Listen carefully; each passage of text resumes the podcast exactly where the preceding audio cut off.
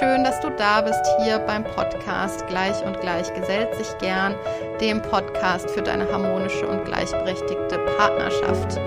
Ich bin Elu Falkenberg und mein Mann und ich, wir sind zusammen Eltern von drei Kindern. Unser ältester Sohn ist fünf und danach kommen Zwillinge, ein Junge und ein Mädchen, die sind zweieinhalb. Und wir haben uns zusammen in eine gleichberechtigte Partnerschaft gearbeitet. Das war nicht immer so, dass wir eine gleichberechtigte Partnerschaft gelebt haben. Wir hatten zwar beide eigentlich immer den Anspruch, eine gleichberechtigte Partnerschaft zu leben, aber tatsächlich war es so, dass vor allem nach der Geburt der Zwillinge wir gar nicht mehr so gleichberechtigt gelebt haben. Da sind wir so unabgesprochen eigentlich in eine klassische Rollenverteilung gerutscht, sodass ich eigentlich hauptsächlich verantwortlich war für die Kinderbetreuung, also die sogenannte Care-Arbeit, und mein Mann hauptsächlich verantwortlich war für die Erwerbsarbeit und für das Nachhausebringen des Geldes. Und wir waren beide eigentlich gar nicht so glücklich darüber. Und ich habe mitbekommen, so in meinem Freundes- und Bekanntenkreis, dass das ganz vielen Eltern so geht, dass die eigentlich unabgesprochen in so eine klassische Rollenverteilung rutschen, weil die Weichen in unserer Gesellschaft eben auf diese klassische Rollenverteilung gestellt sind. Und ich glaube, dass viele Paare da eigentlich gar nicht so glücklich mit sind und nicht zufrieden. Und deshalb ist es mein Herzensanliegen, Eltern darin zu unterstützen, in eine harmonische und gleichberechtigte Partnerschaft zu kommen. Das mache ich über verschiedene Wege. Ich mache zum einen Einzel- und Paar-Coachings. Ich ähm, werde jetzt aber im November,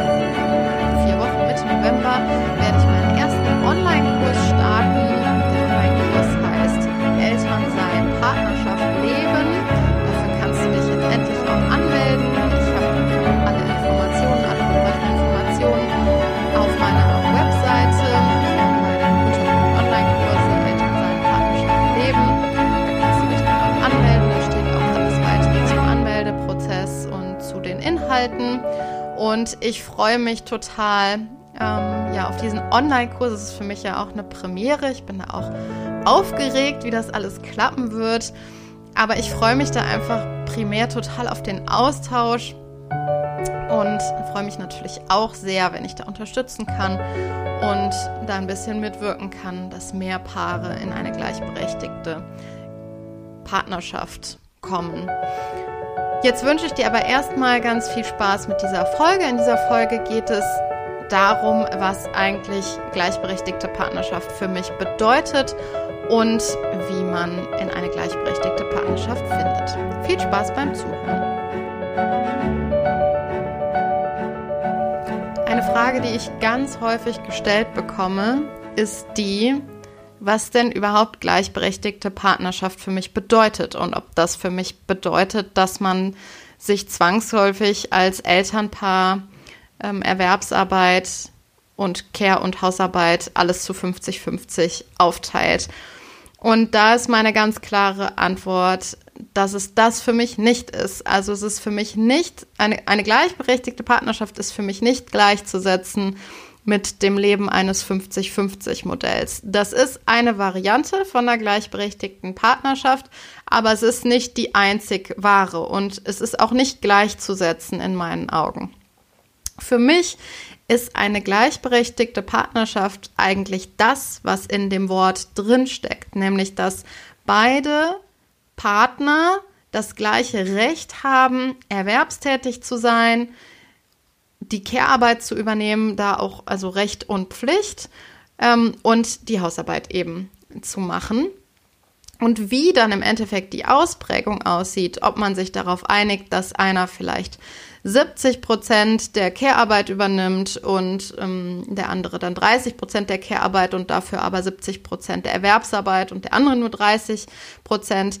Ähm, oder man macht irgendwie 90 Prozent zu 10 Prozent oder so. Da gibt's ja, ach, da gibt's die dollsten ähm, Modelle und die vielfältigsten Modelle und das macht das Ganze, finde ich, auch so charmant ähm, oder das finde ich so schön an dem Thema gleichberechtigte Partnerschaft, ähm, dass es eben trotzdem noch sehr viel Raum lässt für äh, individuellen Spielraum und zudem, dass man es halt so ausprägt und so lebt, wie es halt zu dem Elternpaar passt, zu sich als Elternpaar und aber auch zur Familie. Was jetzt aber für mich ganz, ganz ausschlaggebend dabei ist, ist, dass man darüber gesprochen hat, was man möchte. Und was für mich das Gegenteil von einer gleichberechtigten Partnerschaft ist, ist, wenn man unabgesprochen in Rollenbilder oder in Rollenerwartungen gedrückt wird. Also so Sprüche wie, ja, als Mutter muss aber eben Abstriche machen oder ein Kind gehört aber zu seiner Mutter. Ähm, das sind für mich Anzeichen dafür, dass wir einfach noch meilenweit davon entfernt sind, hier flächendeckend gleichberechtigt zu sein, weil das ist es nämlich genau nicht. Als Mutter bin ich nämlich nicht alleine verantwortlich für mein Kind. Da gehören immer zwei zu. Und wenn man sich dann als Elternpaar vielleicht dazu entschieden hat, oder wenn ich als Mutter mich dazu entschieden habe, dass ich aber eben 90 Prozent der Care-Arbeit übernehme, 100 Prozent finde ich schon mal immer kritisch, wenn man zumindest in einer Partnerschaft ähm, lebt.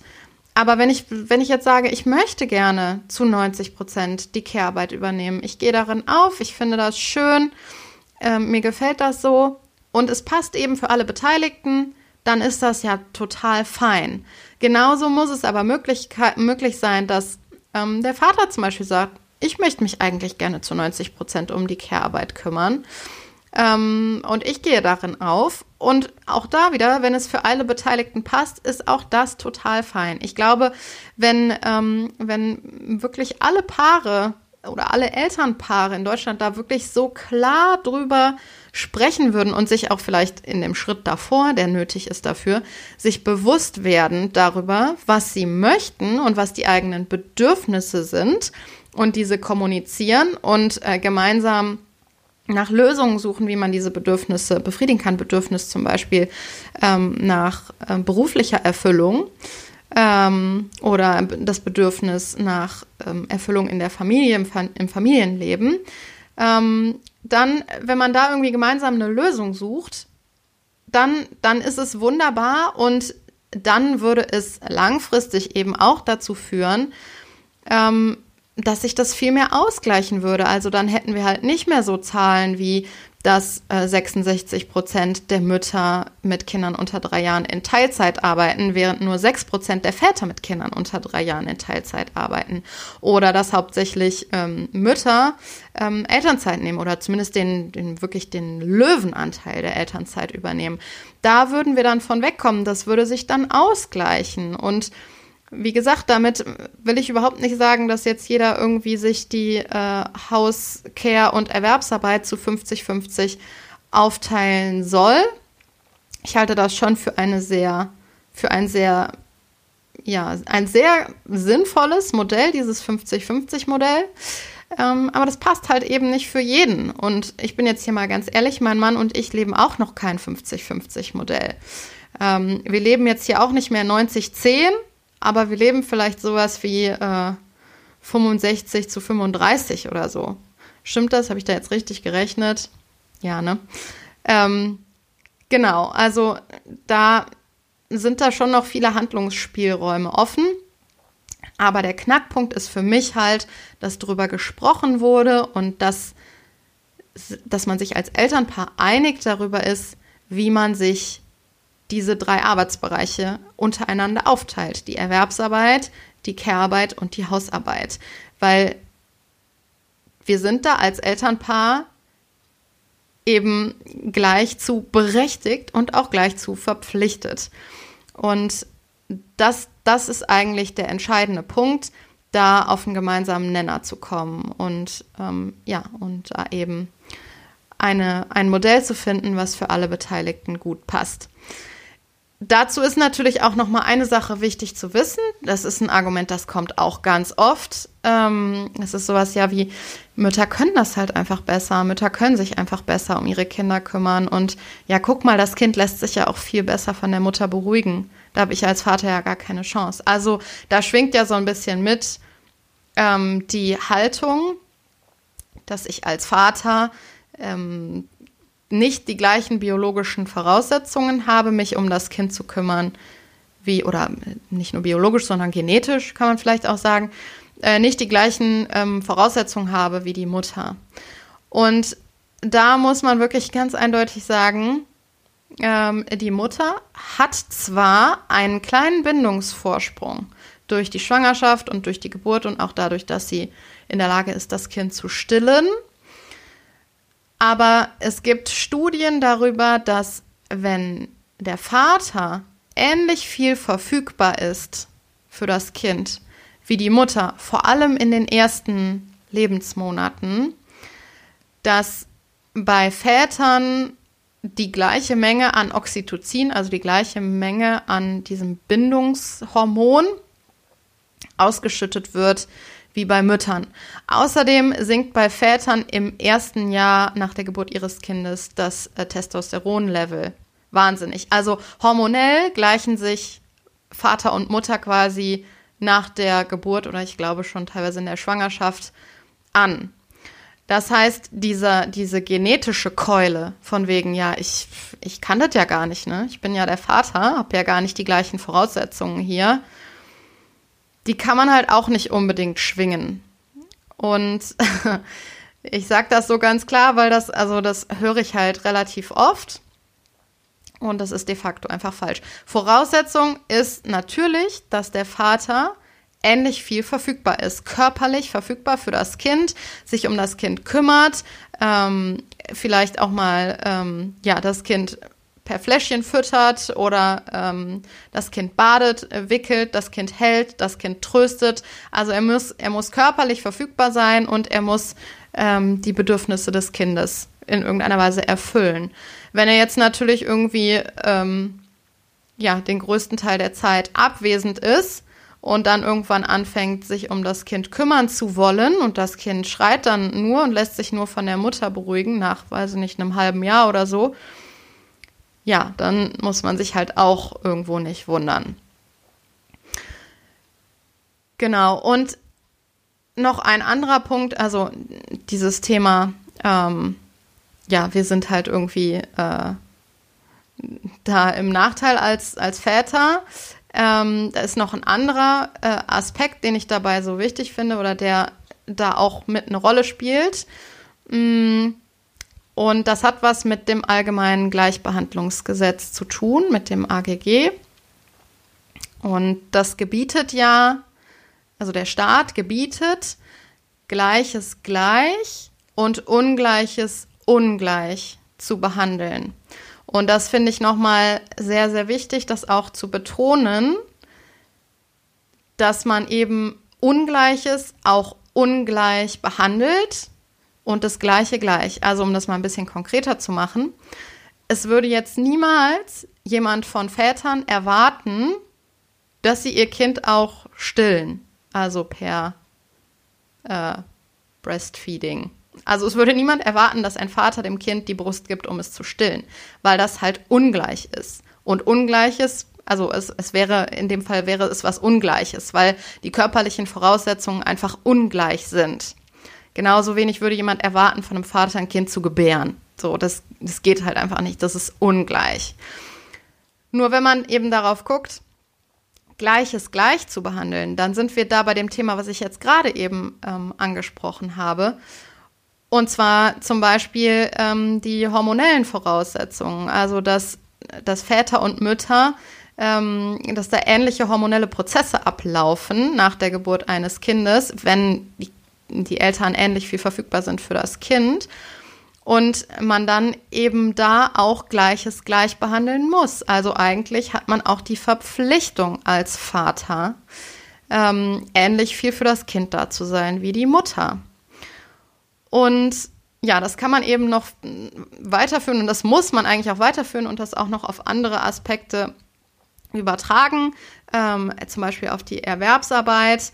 Ähm, da ist es natürlich so, dass Menschen oder dass Frauen im Durchschnitt ähm, ähnlich intelligent und ähnlich gebildet sind wie Männer jetzt im Schnitt. Das heißt, auch da muss man halt gucken, ähm, dass man Gleiches gleich behandelt. Also, dass sie mit gleichem Potenzial, mit gleicher Leistung ähm, eben auch die gleichen Möglichkeiten haben und dann im Ende auch das gleiche Geld verdienen. was ja nach wie vor auch noch nicht so ist. Wir haben ja noch einen Gender Pay Gap. Also im Schnitt verdienen Frauen, ich glaube, irgendwie 21 Prozent weniger als Männer. Im Schnitt. Und genau, das ist halt ähm, ja ein ganz relevanter Aspekt dabei, das wirklich differenziert zu betrachten und zu gucken, wo behandeln wir jetzt gerade noch Gleiches ungleich. Zum Beispiel, indem wir sagen, ja, die Mutter gehört aber zum Kind und der Vater muss arbeiten gehen. Das wäre ein klassischer Fall von, wir behandeln Gleiches ungleich. Ähm, und eben, aber auch die Betrachtung zu gucken, wo sind vielleicht Ungleichheiten, die wir halt auch wirklich ungleich behandeln müssen.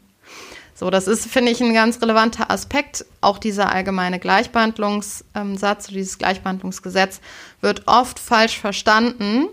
Äh, und zwar wird es oft so verstanden wie alles wird gleich behandelt. Alles muss gleich behandelt werden. Und das ist eben de facto nicht so. Gleiches muss gleich behandelt werden und Ungleiches muss ungleich behandelt werden. So. Genau. Und äh, wenn wir dann nochmal auf die gleichberechtigte Partnerschaft gucken, die im Übrigen für mich ein wahnsinniger Hebel ist für die Gleichberechtigung im Allgemeinen, ähm, denn das habe ich jetzt auch schon wirklich häufig gesagt. Ich glaube, wenn, wenn in Deutschland oder generell auf der Welt, sagen wir mal, alle Paare würden äh, gleichberechtigt leben, eine gleichberechtigte Elternschaft oder eine gleichberechtigte Partnerschaft äh, leben, dann wäre es ja so, dass Frauen und Männer zum Beispiel ähnlich lange ausfallen würden, wenn sie Eltern werden. Also im Beruf meine ich. Sie würden ähnlich lange im Beruf ausfallen. Ähm, denn es wäre ja nicht so, dass automatisch die Mutter dann irgendwie ein, zwei Jahre Elternzeit nimmt, sondern beide würden sich Elternzeit nehmen. Vielleicht beide ein halbes Jahr, sagen wir mal. Ähm, und damit will ich jetzt nicht sagen, dass sich jeder ein halbes Jahr nehmen muss, aber im Durchschnitt wäre es dann vielleicht so. Und dann wäre es im Endeffekt ja auch für Arbeitgeber das gleiche Risiko, einen jungen Mann einzustellen wie eine junge Frau. So, und das hätte einfach schon einen enormen Vorteil und eine enorme Auswirkung auf die Gleichberechtigung im Allgemeinen, wenn das halt in dieser ähm, kleinen gesellschaftlichen Einheit des Elternpaares so gelebt werden würde. Das hätte eine enorme Hebelwirkung. Das wäre ein enormer Veränderungshebel. Und diese gleichberechtigte Partnerschaft mh, mm, hat für mich noch einige große Vorteile, beziehungsweise die ungleichberechtigte Partnerschaft birgt für mich einige sehr große Risiken. Vielleicht fange ich erstmal mit den Risiken an.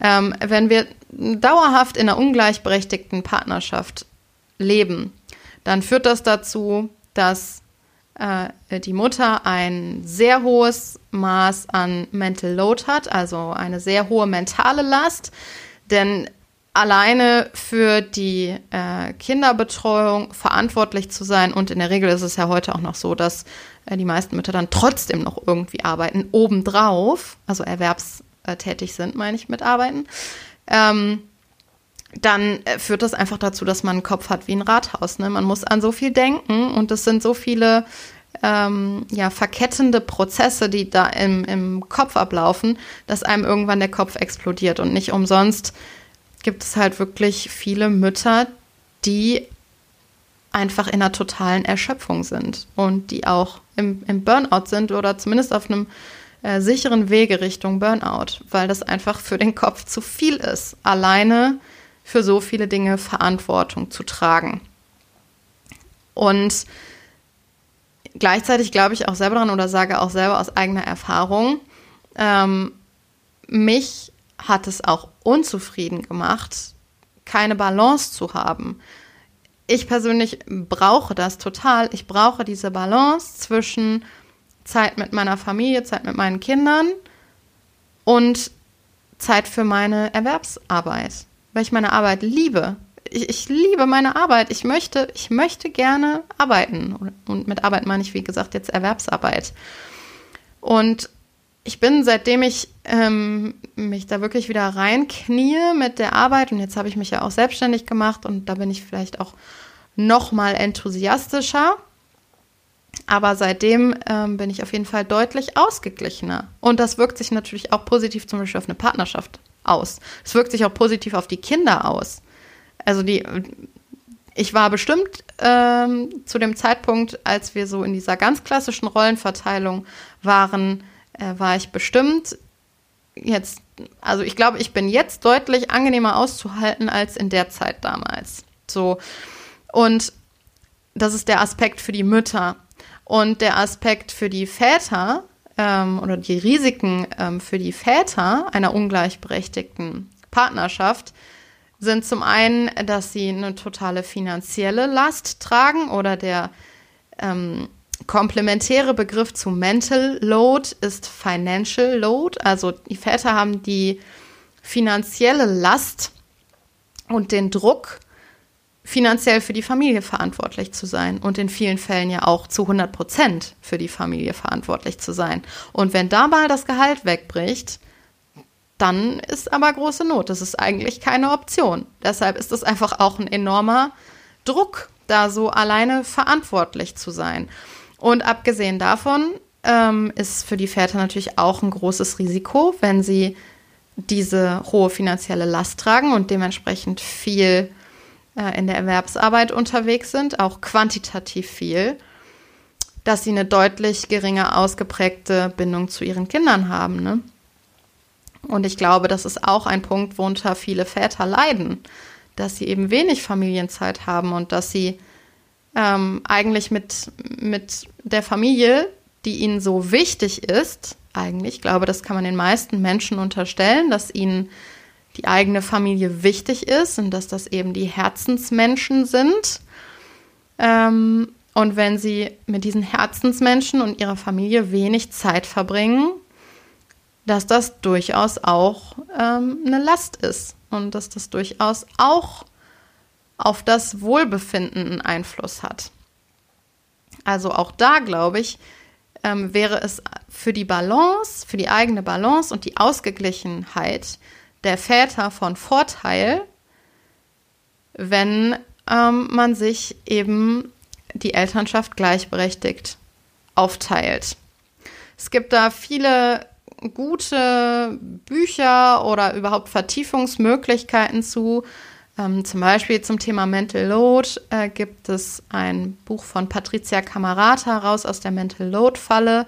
Das ist ja alles unbeauftragte und unbezahlte Werbung. Das sind einfach Herzensempfehlungen von mir, weil sie mir sehr weitergeholfen haben. Es gibt noch ein Buch von Laura Fröhlich, das heißt Die Frau fürs Leben ist nicht das Mädchen für alles. Dann ähm, gibt es noch ja, eine Podcast-Empfehlung von mir, äh, von Hannah Drexler. Die hat auch eine Folge. Es war, glaube ich, eine der ersten, auf jeden Fall eine der ersten zehn Folgen von ihr, Podcast-Folgen. Ähm, Mama in Balance heißt der Podcast von Hannah. Äh, und da spricht sie halt ausführlich über das Thema Mental Load, wo der Begriff herkommt, was es genau ist, ähm, weil viele können das auch gar nicht so greifen, spüren zwar diesen Mental Load, diese mentale Last, aber wissen eigentlich gar nicht, dass sie unter dieser mentalen Last leiden. Genau, und das lohnt sich, wenn dich das interessiert, das Thema nochmal zu vertiefen, dann ähm, lohnt sich das da ja ein bisschen mehr einzusteigen.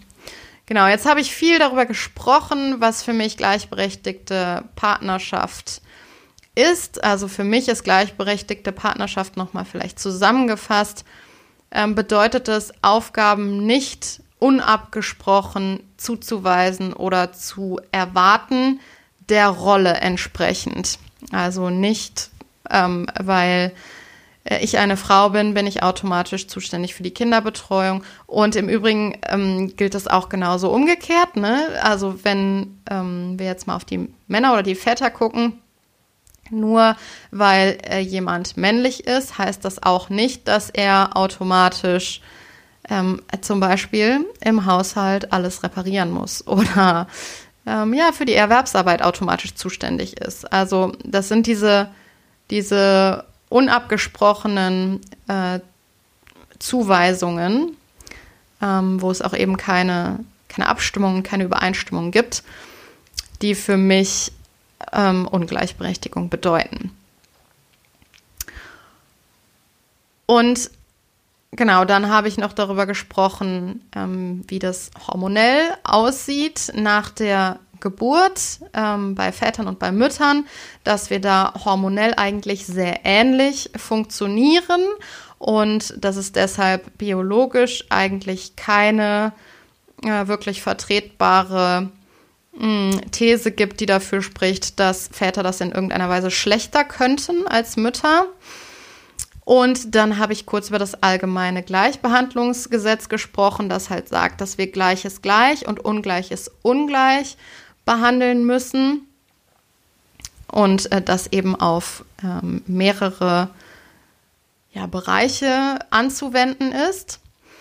Und dann habe ich jetzt gerade noch mal von den Risiken einer ungleichberechtigten Partnerschaft gesprochen und von den Nachteilen, beziehungsweise auch dann im Umkehrschluss, welche Vorteile es hat.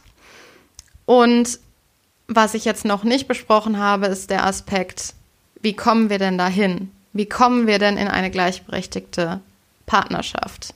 Wenn du jetzt vielleicht merkst, na, ich fühle mich gar nicht so gleichberechtigt in meiner Partnerschaft, wie kommen wir dahin? Also ich glaube, im ersten Schritt ist es ganz wichtig, das erstmal festzustellen und zu bemerken. Und das merkt man vor allem am eigenen Unmut. Also äh, wenn man vielleicht in so einer ähm, ja, in so einer Opferhaltung so ein bisschen ist, also jetzt auf, auf Mütter bezogen zum Beispiel, sowas wie, ja, du lässt mich ja hier total alleine mit den Kindern und ich bin hier für alles verantwortlich, muss das alles hier alleine machen, ich fühle mich von dir im Stich gelassen und so. Ähm, das wäre so ein Indikator dafür, dass man vielleicht nicht in einer gleichberechtigten Partnerschaft lebt. Es muss es nicht heißen, aber das kann es zum Beispiel heißen. Und da kann man dann nochmal genauer hingucken. Ähm, und der Weg, der zu einer gleichberechtigten Partnerschaft führt, geht immer übers Reden, geht immer über die Kommunikation. Denn häufig ist das halt, wie gesagt, so, dass die Väter auch einen Leidensdruck haben, wie ich das eben geschildert habe, ne, mit dem zum Beispiel mit dem mit der finanziellen Last oder mit äh, der wenigen Familienzeit, die sie in der Regel haben. Väter haben da auch einen Leidensdruck. Es ist nicht so, dass die das alles cool finden und dass sie da nur äh, die Bevorteilten sind. Und deshalb hilft es da, glaube ich, wahnsinnig drüber zu sprechen. Drüber zu sprechen, was einen stört, was man sich vorstellt, wie man eigentlich die Partnerschaft leben möchte. Also eine Vision zu zeichnen von äh, der eigenen gleichberechtigten Partnerschaft und sich dann gemeinsam zu überlegen, wie kommen wir denn dahin. Und ein Schritt, den man zum Beispiel gehen kann, vielleicht auch um zuerst mal aufzuzeigen, wie so die Aufgabenverteilung ist, äh, ist wirklich mal alle Verantwortungsbereiche und alle Aufgaben, die so anfallen, runterzuschreiben, beziehungsweise wenn dir das zu aufwendig ist, gibt es da eine sehr, sehr gute Möglichkeit von Laura Fröhlich, die ich eben schon erwähnt habe äh, bei den Bücherempfehlungen von Laura Fröhlich. Heute ist Musik Laura, ähm, heißt ihre Webseite. Und auf ihrer Webseite findest du eine Steuerbordliste. Und das ist eine Excel-Datei. Und in dieser Steuerbordliste ähm, hat sie also mehr oder weniger alle Aufgaben aufgelistet, die so im Familienleben anfallen können. Also vom Autowaschen bis hin zu ähm, wie hat sie es genannt, irgendwie so kleine Wichtelaufgaben oder so, sowas wie ähm, Geschenke für den Adventskalender besorgen oder sowas. Also sie hat das wirklich sehr, sehr detailliert alles aufgeschrieben und hat auch ähm, eine Möglichkeit gelassen, dass man zum Beispiel ankreuzen kann oder äh, eintragen kann, wie häufig diese Aufgaben anfallen und ähm, in welcher Frequenz. Und dann kann man eben dann in eine Spalte schreiben, wer dafür verantwortlich ist. Und das kann man zum Beispiel erstmal machen mit einer Ist-Analyse, dass man einfach mal guckt, wie ist das denn jetzt gerade im Moment? Und äh, zumindest grob kann man auch einfach mal gucken, wie ist das denn zeitlich verteilt ähm, hier bei Haus- und Care-Arbeit. Also die Liste ist für Haus- und Care-Arbeit.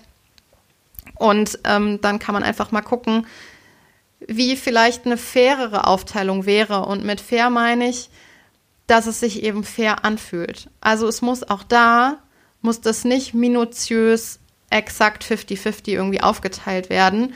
Es muss sich fair anfühlen und da gibt es viele verschiedene Möglichkeiten, da hinzukommen und da eben zu verhandeln. Und es wird bestimmt manche Aufgaben geben, ähm, die habt ihr relativ schnell verteilt. Also bei meinem Mann und mir ist das zum Beispiel so, ähm, dass ich mich ganz gerne um Geschenke kümmere, Geburtstagsgeschenke, Weihnachtsgeschenke und so.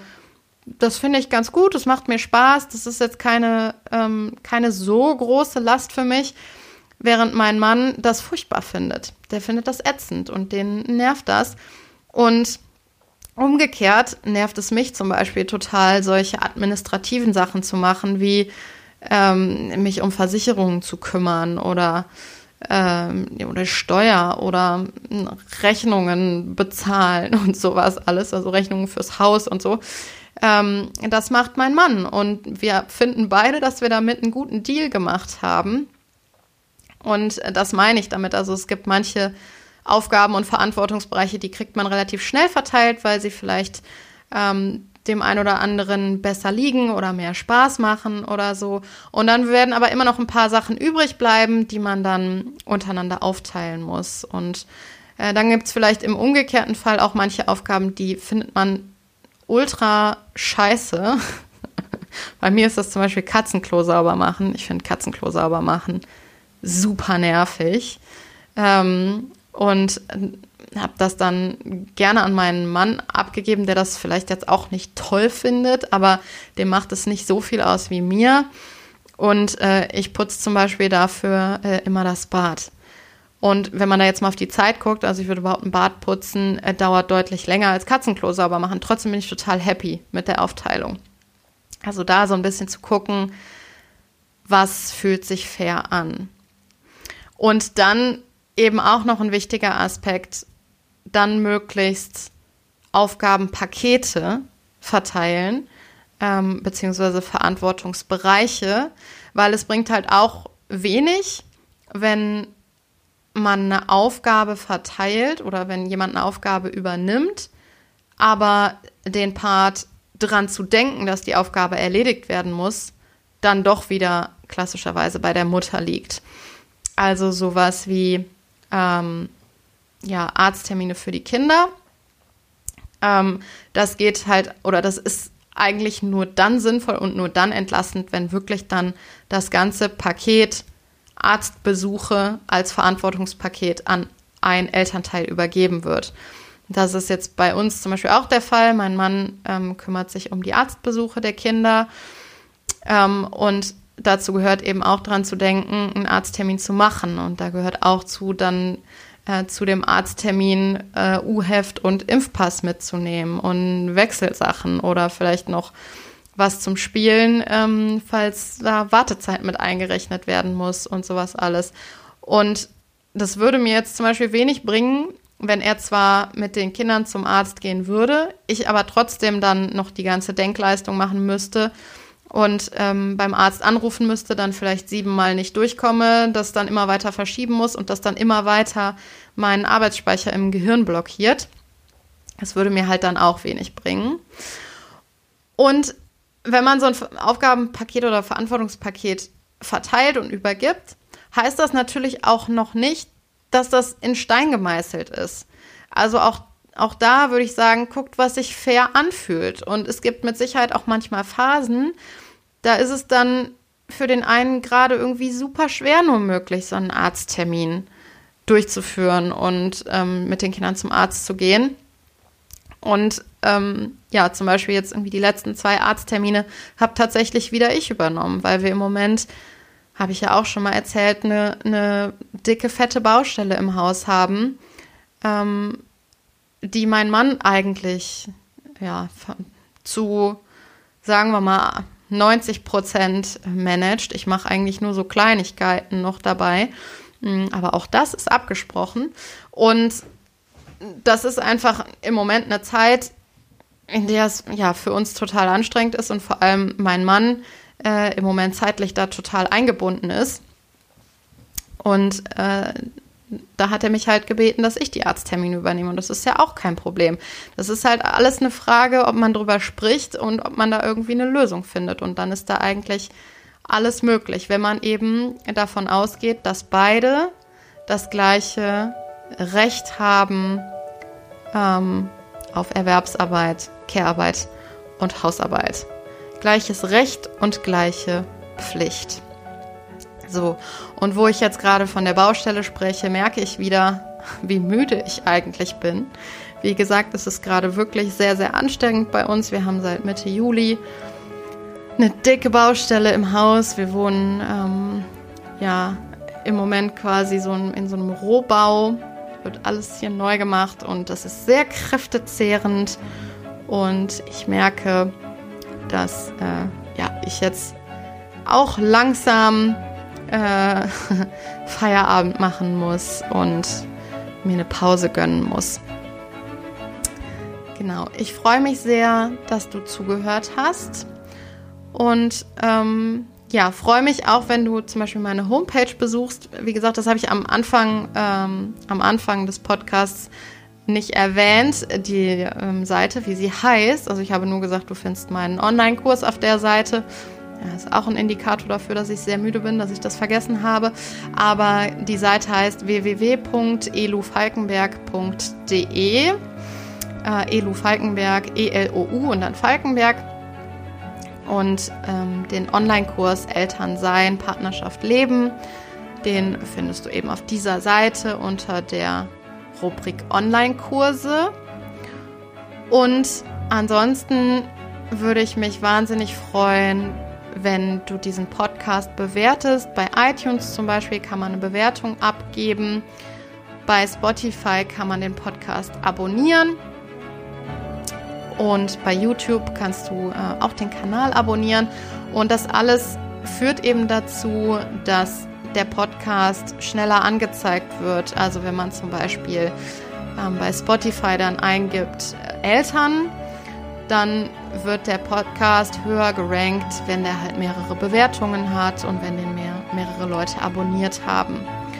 Deshalb würde ich mich darüber sehr freuen und du würdest mich natürlich auch dadurch in meiner Mission unterstützen, dass eben mehr Eltern auch ja dieses äh, diese Inspirationen erreichen und vielleicht auch den ein oder anderen Gedankengang lostreten, dass ich da vielleicht den ein oder anderen Impuls schicken kann, sodass wir wirklich insgesamt in dieser Gesellschaft möglichst schnell zu möglichst viel Gleichberechtigung kommen.